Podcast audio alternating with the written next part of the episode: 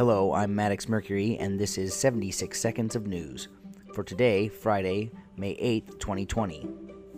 Historical record breaking unemployment rates at 14.7%, with 20.5 million jobs dissolved in the last month, reaching Great Depression levels.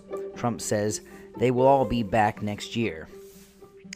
Although a need for doctors and nurses was projected, determining some doctors could be used if to return from retirement, hospitals losing revenue due to a hold on all regular functions, including elective procedures, over a million healthcare workers have lost their jobs.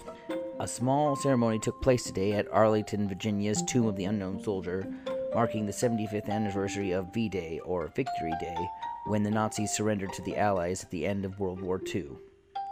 In the weather, we have temps in the 50s and 60s across the country, and up to the 80s in the south of Florida, Texas, and west of. Record lows and freezing temperatures in the Michigan area due to a polar vortex threatening cherry, apple, and pear blossoms in the region. I'm Maddox Mercury. This was 76 Seconds of News.